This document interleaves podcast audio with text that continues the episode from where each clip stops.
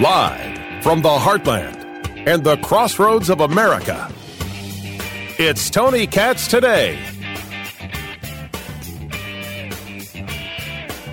That Joe Biden speech yesterday, I think it's still kind of funny that the networks didn't carry it. That the networks didn't carry the speech, I think says a lot. But the speech itself, divisive, rambling, repetitive, repetitive, repetitive, repetitive, repetitive, repetitive. Sorry, I was getting myself into a Biden loop. Angry. And and if you're going to discuss the soul of the nation, shouldn't you actually discuss the soul? We'll get more into this. Tony Katz, Tony Katz today. What's going on, uh, everybody? I mean, it was just not a speech worthy of our time or the times. And that's a serious problem. But I, I wanted to go back and share with you a conversation that I had with Cam Edwards. He's the editor of bearingarms.com about Joe Biden on firearms, about where uh, the, the Democratic Party is on firearms, about the problems, because we got into earlier this week this this idea, this conversation of what happens when either side of the aisle is getting to um, acrimonious wasn't the word, but what happens when you engage in speech like calling one side fascists? And then we got into a conversation. Well, what if you call people communists? Me, if I call somebody a communist, I'm backing it up with facts, logic, and reason. I'm, reason. I'm bringing data. So we got into this conversation. Listen, but guns are a good thing to campaign on. And he's going to go to Maryland and he's going to hold up Larry Hogan, the governor, in high esteem. And all of a sudden, lawful gun owners like you and me are in high esteem, unless, of course, uh, we ask you to define what assault weapon is. And then you, you tell us that we're back in the fascist category. Uh, can you take any part of what Biden's saying with any level of seriousness? Uh, I, I listen. I believe he's serious about wanting to ban modern sporting rifles. I, I take him at his word at that. Uh, but as far as you know, the rest of his argument, no, I think it's a fundamentally unserious argument. Uh, I think this is done to distract from inflation, from the uh, economic worries that we all have, and you know, from a political perspective, Tony, I don't know how it's going to play out, but I can tell you from a public safety perspective uh, and from a constitutional perspective, you know, going after the most commonly sold rifles in the country is a terrible, terrible idea. The argument seems to be as as you you watch him play it out, and you watch uh, so much of where the commentary is going on a lot of. Uh, uh, uh non Fox cable news, I guess is the way uh, I, I, I would put it. Your argument is that the Constitution protects these things, and their argument is uh, the Constitution, uh, man, that thing's over 100 years old. Uh, there's this very, very loud push to saying, let's forget about this. It mm-hmm. seems that he's trying to, to split the baby and saying, I support, uh, uh, you know, uh, smart, sensible gun ownership, but not this thing over over here that that's lip service uh, more than anything else because he's part of a party that doesn't believe in the rights uh, to be to begin with. what we, we've seen in New York uh, that you have the governor there saying, well, just because we lost a major a Supreme Court battle doesn't mean we're still going to try and keep guns uh, from you. As a matter of fact, we'll check your social media accounts to see if you can have uh, a firearm. What are you seeing out there where people are trying to find new, creative, inventive ways to tell lawful gun owners to go to hell? Well, you say they are coming up with all kinds of uh, new and creative ways to deny that our right to keep bear arms is a real right, and that's what this is about. Look, I understand that Democrats they don't care much about the Constitution. The the constitutional argument uh, falls short uh, with them. It, it shouldn't, but it does.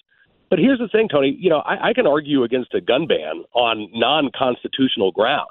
I mean, the fact of the matter is that rifles of any kind, not just automatic rifles, but rifles of any kind, are used in a fraction of violent crimes in this country. A small number. There are more people murdered by fists or feet or by hammers or other blunt objects than rifles of any kind.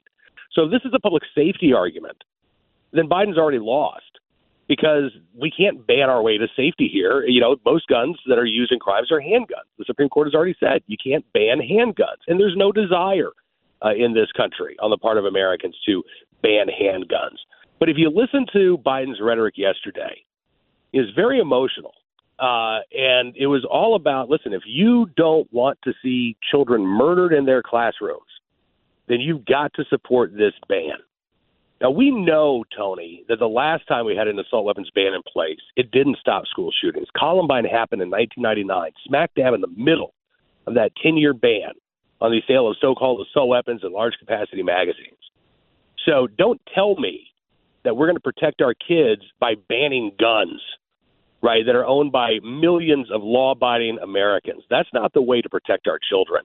That takes us further away from the type of solutions that actually will work. The Secret Service wrote a report, I think it was two years ago, specifically looking at targeted school attacks. They found that over 90% of these attacks, the, the attacker had communicated their threats beforehand. There was a chance to stop these things from happening not by banning guns, not by criminalizing legal gun owners, not by demonizing the NRA, but by focusing on those troubled individuals and ensuring that there is an adequate response, either through law enforcement, the mental health services, the educational system, when those threats are identified. But you know, again, this isn't. I, I, I honestly don't think this is about public safety. This is about politics for Joe Biden, and it's sad because, eh, again, what Democrats are trying to do take us further away from real solutions to protect our kids and protect the public.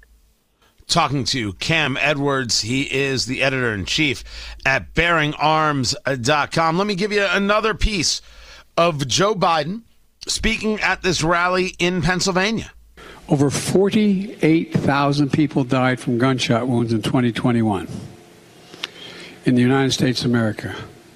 Over 26,000 by suicide when guns are the number one killer, listen to this, the guns are the number one killer of children in America. Of children, and number one. More children die, die from guns than active duty police and active duty military personnel combined. Hear that again? More children in America die from guns than active duty police and active duty military. In the United- Does he have the data right here? On guns and children? You define children up to the age 19, uh, then yes. Most people I know would call a 19 year old an adult. Uh, but that is the statistic. Zero to 19, the number one cause of death among uh, uh children and adolescents last year was firearms, closely followed, I believe, by uh, traffic fatalities. Uh, but you know, Tony, here's the thing again, you can stretch these statistics, right? If you if you make the cutoff 18, all of a sudden that number changes. If you make the cutoff 17, that number changes again. Uh, what what Biden is talking about, and really was driving that that number that he discussed, is violent crime. We're talking about gang-related shootings, drug-related shootings. You know, young criminals basically who are engaging in an increasing number of carjackings, home invasions, and violent crime. Juvenile crime is up by a lot in a, in a number of cities around the country right now. Uh, and again, the way to address that is not through gun control. But you notice as well that Biden did a couple of things here, right? He talked about the overall number of gun deaths. He then t- you know, talked about suicides. He then threw out the number of kids who are dying. All of this related to a ban on so-called assault weapons. And as I just mentioned, those guns aren't used in a lot of crimes. They're not used in a lot of suicides. They aren't found in a lot of accidental shootings. So Biden is completely conflating these issues here. And his proposed solution is, meaningless when it comes to addressing the very things that he talked about. What's going to be more effective if you want to reduce the number of suicides in this country? Banning AR 15s or improving access to mental health? So now we are left with what is the the, the future here on the Second Amendment and this talking point uh, that Biden now wants to present that there's the right way to do it and then the bad way uh, uh, to, to do it. And if you don't agree with me, you're in favor of the bad uh, way uh, to, to, to do it. It, it would there's the push to make this an election topic, and, and, there's a question of whether or not we think this is a, an election topic that's going to move people. Do we think the, the Second Amendment or gun rights uh, are are something that moves people to to this midterm? But then there's the realization. I mean, when you've got a, a guy in a party that is so willing to say, if you disagree with me, you're a fascist. If you disagree with me, uh, you're you're destroying democracy. If you disagree with me, uh, not the republic, democracy. If, if you disagree with me, uh, you're you're you're an enemy and and you shouldn't be allowed to have a job or be on social media or do anything else. Um, Is is this the play we're now going to start seeing? Is this the natural progression of people who refuse to accept the fact that people may disagree with them? Is to uh, further demonize and end their ability to even participate in the public square? Well, listen, that's happening on a bipartisan basis, as you well know, right? And when the political discussion turns into fascists versus commies, I don't think it uh, suits the republic well at all. But you're right. Joe Biden and the Democrats, this is part of their game plan.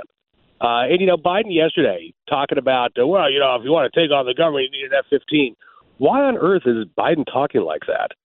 You know, if if if Biden is concerned, we've seen these polls suggesting that maybe 40% of Americans think we're headed towards a civil war, why isn't the president trying to de-escalate the rhetoric? Why isn't he trying to talk about coming together as Americans instead of again trying to divide us? So yeah, the the the man has not met the moment, unfortunately, in the White House. Um, you know, we do not have the president that we need. We do not have the leadership that we need in Washington D.C. right now. And I think things are only going to continue to get worse because this is part of the Democratic playbook. And look, it's, it's it's part of the political playbook overall. Demonize your political opponents. Uh, don't allow them to be human. Don't allow them uh, to to have their own feelings or their own opinions. If they disagree with you, uh, they're not just wrong; they're the enemy. And yeah, that is the playbook that Democrats are running right now. Uh, allow me to disagree with you uh, on something because I will discuss communism here, and I do often, and I discuss people like Elizabeth Warren and Bernie Sanders, and I, I, I say that without shame. I say that without uh, uh apology. When you take a look at their desires for government control, when you take a look at their desires for for full on government health care, or or uh, how they want to engage government in in the banking industry, how they want to uh, follow and track every purchase that that that you make uh, I can make the argument cogently that their policies are those uh, of communists, as opposed to the inability for anybody to make the argument that because I support the Second Amendment or I support uh, the idea, for example, if I supported tariffs as a way of bringing about better trade deals, uh, that uh, therefore I'm a fascist, or if I think that January 6th was a riot and not an insurrection, therefore I'm a fascist. That those are two very different thoughts thoughts and they're and two very different monikers and and for for different levels of application. I'm wrong. Officials like Elizabeth Warren and Bernie Sanders. I mean, you know, Tony, listen. If if you can't acknowledge that both sides play this game where we demonize everybody else on the other side rather than focusing on individuals like Elizabeth Warren or like Bernie Sanders, who, as you say, absolutely express communistic ideas. But both sides take these shortcuts. And, and I think it's wrong to deny that that happens. It's also wrong to do it, and the Democrats are doing it. But listen, I live in a country, I live in a county, I should say, that is roughly 50 50. We were one of those counties that went for Obama and then went for Trump. And I can tell you, I know plenty of Democrats who I live near, who are my neighbors, who are my friends, who aren't communists. They're, they're, they're not. And I'm not a fascist. And they don't call me a fascist, and I don't call them a communist. And we disagree with each other politically. But our political disagreements don't resemble the type of political disagreements that we see in Washington, D.C. Now, that much is true right? Well, I, have made this argument many times. Where we are with our neighbors, right, is very different than what we see on cable news. But when I have the president referring to half the country as fascist, semi fascist, which my argument has been I do not know what semi fascist means. I think it, you know, I'm excited, but I could use a little more foreplay. Uh, that's what I think semi fascist is is coming from. Uh, but when you see that, and then you see the next day the attack on the Florida GOP headquarters, uh, right, of the vandalism and the doors glued together, uh, I don't know how you don't argue a level of correlation between the two. Well, there may very well be a level of correlation between the two. I mean, listen, I'm not denying that the rhetoric coming out from the left is bad for this country.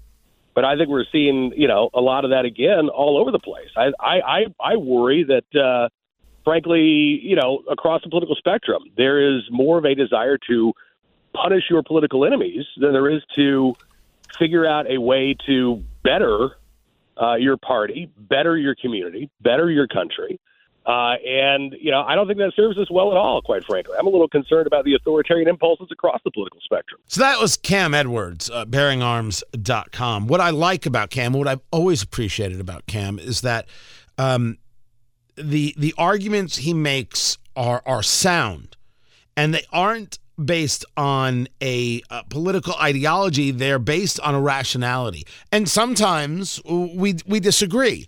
I must say that I disagree. There is there is a difference, and and yes, if I'm talking about Bernie Sanders or Elizabeth Warren, uh, and, and, and referring to them as communists based on their policies and attitudes, uh, that is accurate. If I refer to Antifa as fascists, as violent, based on their actions and their attitudes, I'm correct because I'm basing it on a thing. I base the group on a thing.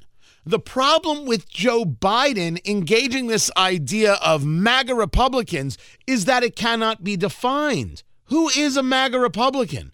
who he decides is a MAGA, make America great again, that's MAGA, a MAGA Republican, the Democratic Party, CNN, MSNBC, it becomes a litmus test about whether or not you're one of the good ones, one of the good ones. Because he's making the argument that there are indeed good conservative Republicans. You know, the ones you can get along with. You mean the ones who do what you want done. You mean the ones who agree with you.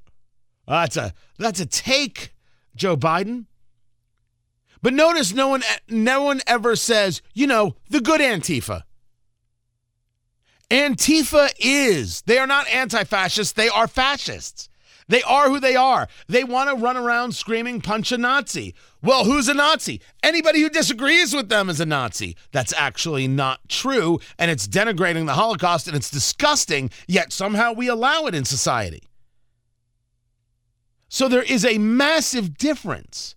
And this is where uh, I, I, I, thinking about that conversation with Cam, I know I need to to push back with him on because there is a difference. If you argue on, on on the baseline that the more you turn up the heat, the less uh, opportunity you have to turn it down, I, I agree. That the rhetoric can create massive issues. I still believe people are responsible for their own actions if you tell me uh, that you think, uh, you know, if you ask me, do I think that Trump uh, really thought the election was stolen and is, is wicked angry about it and was saying it morning, noon, night and still is? Yes. If you ask me, do I think he incited an insurrection on January 6th? The answer is no. If you ask me if there was a riot on January 6th, I'll say the answer is yes. If you ask me who's guilty of that, I'll tell you the people who engaged the riot. I'll also then ask, how come there wasn't extra security and all those other things, which are rational questions, uh, because we're an investigation would ask those questions. But I don't not take the blame off of people who engaged the thing. The people who engaged in riots in Minneapolis and Seattle and Portland are guilty. But it's not somehow something that we look the other way on, like Biden did in the speech.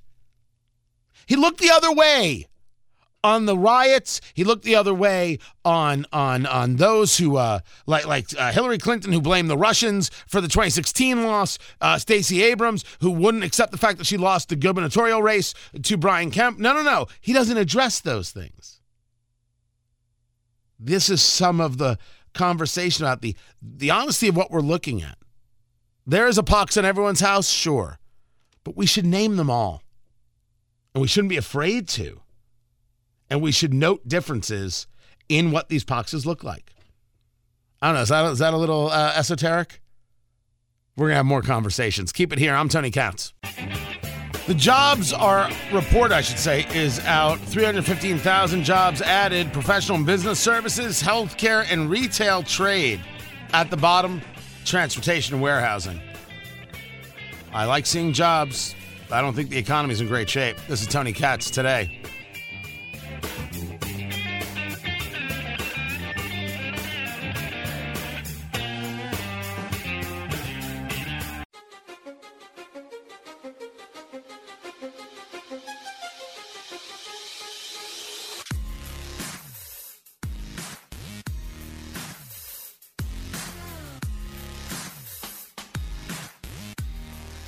There were two parts to Joe Biden's speech that have to be addressed. The first are the actual words. What is it that the man said? And certainly you can address how the man said it. And they see their MAGA failure to stop a peaceful transfer of power after the 2020 election as preparation for the 2022 and 2024 elections. They tried everything last time to nullify the votes of 81 million people. This time, they're determined to succeed in thwarting the will of the people. The other part, by the way, that was that was not an upbeat speech. By the way, Tony Katz, uh, Tony Katz today. It's good to be with you. The other part was how it looked. Why would anybody allow this speech to go forward where Joe Biden was made to look like a dictator out of comic books? and in some ways, real life. Noah Rothman joins us right now from Commentary Magazine. His latest book, The Rise of the New Puritans, is available at Amazon.com, wherever fine books are sold. Uh, you had a, a, tweet yesterday, and I, and I was I'm paraphrasing it uh, right here um, that this uh, speech was ill-conceived and poorly delivered, and I think I'm, I'm playing it off too nicely. Your take on last night's 20 plus minutes from Joe Biden. Yeah, ill conceived from conception to execution. Um, right. There was no point to delivering this speech. Indeed, if there was a point to it, it was not to address the menace that the president set out to ostensibly address, it was to make it worse. It was to bait Republicans into intensifying and accelerating their accretion around uh, Donald Trump's orbit, uh, which I think a lot of analysis, and mine including, uh, contributes mightily to the Republican Party's increasing electoral struggles in what should be a banner year for them. There was uh, Karine uh, Jean-Pierre, uh, press secretary, said yesterday that this speech would harken back to themes that the president set out to uh, invoke in 2017 after Charlottesville, in 2021 after the Capitol riots, um, and you know, it's part of the same battle. She said, uh, what those two very traumatic events of street violence uh, required uh, sober minds and and and caution and uh, and something from America's political officials to cool passions. Uh, they met the mo- the president's addresses on those occasions met the moment. What was this moment? What precipitated this event? Only, you can say, Democratic political troubles. There was no violence. There's no outpouring of racial antagonism that moved the president to make this speech. Uh, January 6 rioters are being prosecuted. The president himself finds himself in legal jeopardy. America's institutions are functioning just fine. The problem, as we seem to be addressing here, is the idea that Republicans exist and that they're probably going to do pretty well in the midterms and you need to be angry. You need to be aggravated. You need to be terrified by that, and and save us from that political sp- prospect. In other words, the menace that we're addressing is the idea that Republicans can fair, legitimate elections, and that would be bad. Literally the opposite of what Joe Biden set out to do. If you believe, as I do, that there is an illiberal aspect that is rising to the fore on both of America's political fringes, and the right has its own illiberals, and that's a menace.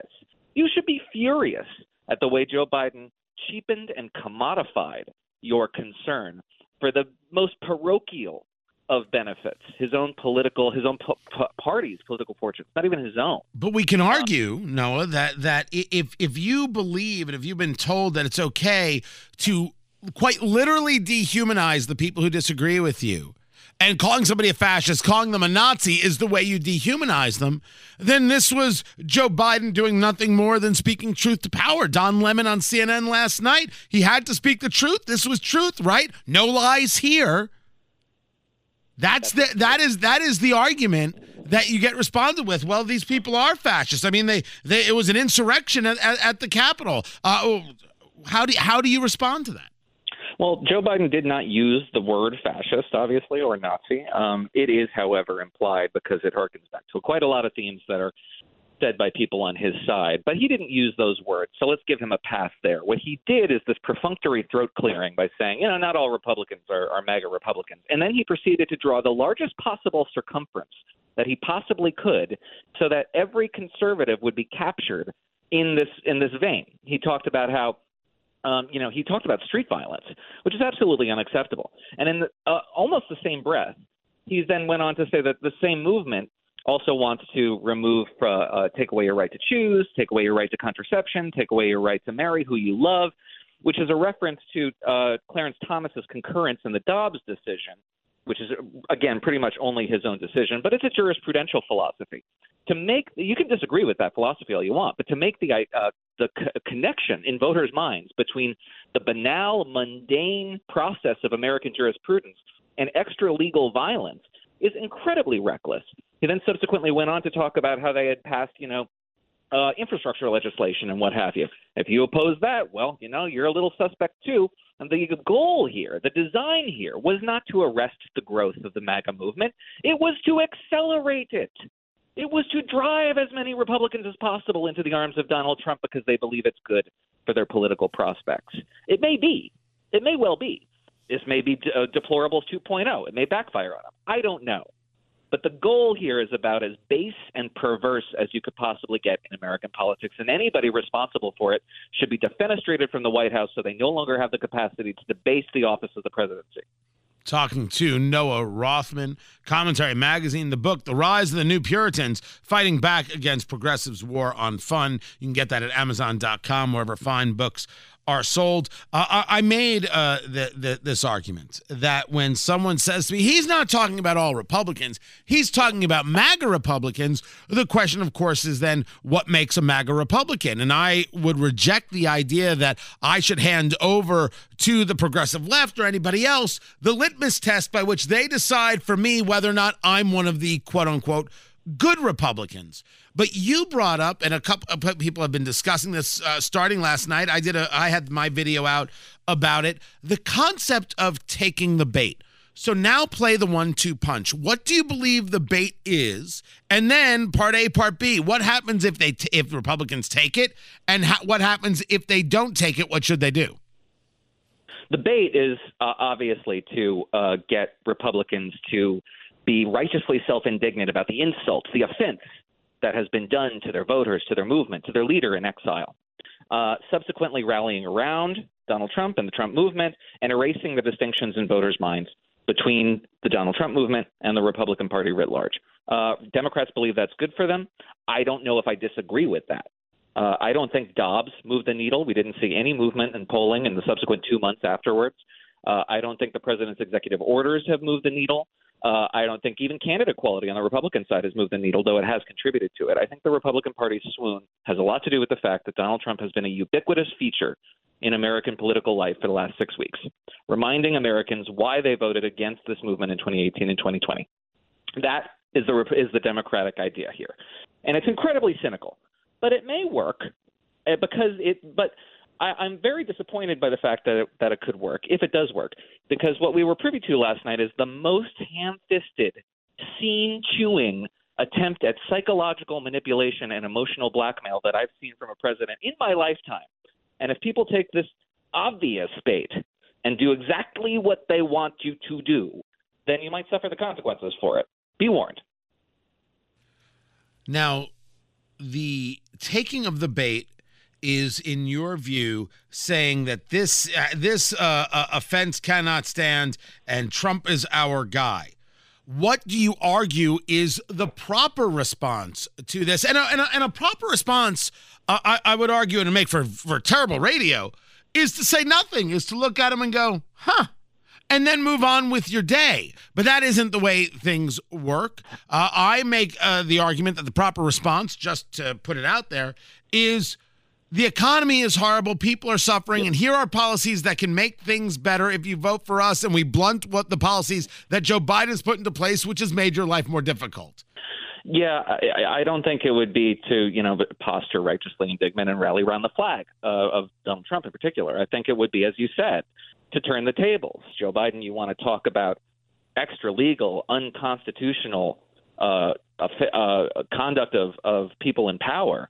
Look at your administration. Look at your executive orders on a uh, moratorium on vaccination mandates or eviction moratorium, vaccination mandates, and most likely this this debt cancellation maneuver, which is blatantly contemptuous of the Constitution. And as you say, the economy, national security, um, uh, social services that actually serve the public and not some uh, esoteric social justice initiative. This is the sort of stuff that put Republicans in a position to destroy Democrats in November. They've subsequently stopped making this case, in part because they have another case to make, which is Donald Trump's uh, you know, uh, persecution and his and his uh, his offense, the offense that the Justice Department has done to him. Nobody's turning out in November to vote against the Justice Department. Zero people are voting against the Justice Department. You want to make a case in the midterms? Make the case for the midterms. And Republicans have sort of stopped doing that. This is a perfect opportunity to pivot off this really, again, ham fisted effort to capitalize on the political conditions abroad and actually remind voters why they spent the last 18 months souring on Joe Biden. One other thing I want I want to get to as as we we break down the, this speech that uh, I, I do believe was angry. I do believe was divisive. I would argue was remarkably repetitive. He it, this was 24 25 minutes and he hit the same phrases three or four times uh, in in this speech. Who engaged the stagecraft that would put him front and center behind the podium with the presidential seal, with the background of Independence Hall awash in blood red, flanked by two Marines. Yeah, I, I don't understand uh, who did the advance work on on, on this thing. Kylo Ren. It, it was, it was terrifying. Terrifying. And uh, yeah, as you say, this was a bait and switch. I mean, this administration's baiting and switching has become a, a feature of it. You know, we only learned that this was that the uh, Inflation Reduction Act was the most historic climate change bill that had ever been passed after it was passed. Right. Um, but the press press seems to have lost a little bit of enthusiasm for that sort of uh, look the other way mentality here, because a lot of prominent figures in cable news and reporters are, uh, uh, you know, noting with varying degrees of outrage that uh, using uh, billing this campaign event as a White House event and festooning yourself with the trappings of taxpayer-funded power while delivering this uh, campaign trail sermon uh, is a norm violation, changes the rules of engagement, and uh, is something that Joe Biden said that he would not do. And look, here he is, he's doing it. Uh, only a partisan, a blinkered partisan, could look past that. And reporters are actually not, surprisingly enough. I don't think there's any way, any aspect of this speech that wasn't a historic blunder. Uh, now, whether that manifests in ways that Republicans can take advantage of, that's on them. I have absolutely no faith they will. But they could, because this was a big mistake. Before I, I, I let you go, um, when we talk about mistakes, and I, and I don't disagree, and I don't disagree that the Republican Party uh, can screw this all up, and they shouldn't. Uh, it just it requires being methodical and allowing yourself to put Trump to the side and focus on what what matters. There was the realization that ABC, NBC, CBS didn't cover this. This was a cable news speech. The president wanted prime time, took prime time, but didn't get prime time on the networks. What do you take from that? I, I don't know. It's pretty interesting. Um, they possibly could have had the uh, a preternatural sense that what they were going to be privy to wasn't a news-making event. Um, I certainly got that sense, and it's interesting to see the networks decide not to preempt coverage for it. Uh, but yeah, I mean, you had the uh, you had there was again there was no precipitating event for this. The only precipitating event is Democrats' political peril, which is as cheap as you can get for it to uh, as a platform to launch into this tirade against your fellow Americans. Um, so maybe they had the assumption that the president was about to step on a landmine. Um, and if they, that's not going to save them because you know you're going to see the clips uh, going, you know, moving forward. But quite possibly they had the poor sense that Joe Biden was about to do something spectacularly stupid, and tried to protect him from getting the biggest audience possible. Again, pushing the idea that uh, yeah, it's a it's a the mainstream media is a part and parcel uh, uh, of the Democratic Party and in the minds of a lot of people and that's an interesting take. They so they didn't take it not because it wasn't going to be interesting, but because it was protectionary. Noah well, Rothman. it wasn't going to be interesting. What was that? also, it wasn't also. It wasn't going to be interesting. Noah Rothman, uh, the book, The Rise of the New Puritans Fighting Back Against Progressives War on Fun. Get that at Amazon.com, wherever fine books are sold. I appreciate you taking the time. We've got more. I'm Tony Katz.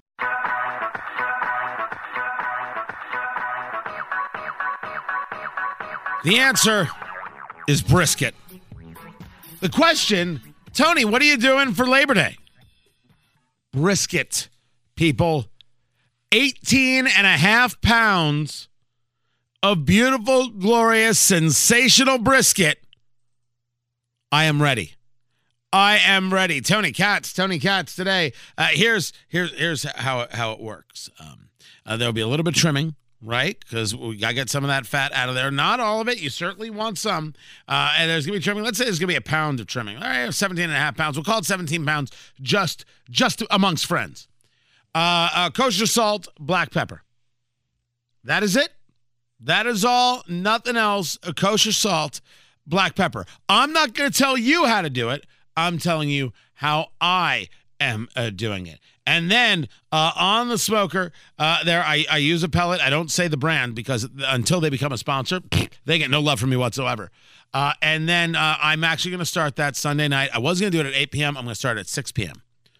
So uh, as that's that's where I'm at because I figure if it's 17 pounds and you need at least an hour a pound, that's 17 hours. So that'll take me to one o'clock, two o'clock. Um, you know what? I may have to put it on earlier now that I just did the math. I may I may do it. At, I may start it at four. Right? Because that figure it's going to need 18. That'll put me at noon. That means I can let it rest for three hours, and I could be carving, uh, cutting, and, and serving at 305. That means I could be in my food coma by 350.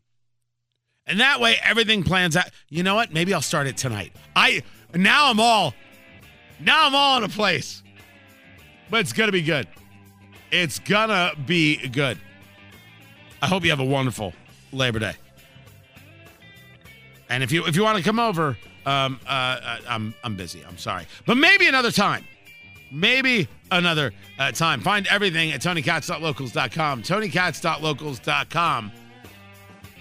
Have a good Labor Day. Take care.